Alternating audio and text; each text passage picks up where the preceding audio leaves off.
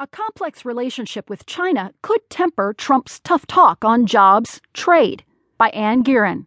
From the Washington Post World section, I'm Jill Melancon. Donald Trump talked tough on China during his presidential run, blaming the country for the loss of American jobs, lobbing accusations of unfair currency manipulation or hostile trade practices, and suggesting that the United States levy enormous tariffs on Chinese goods. Look at what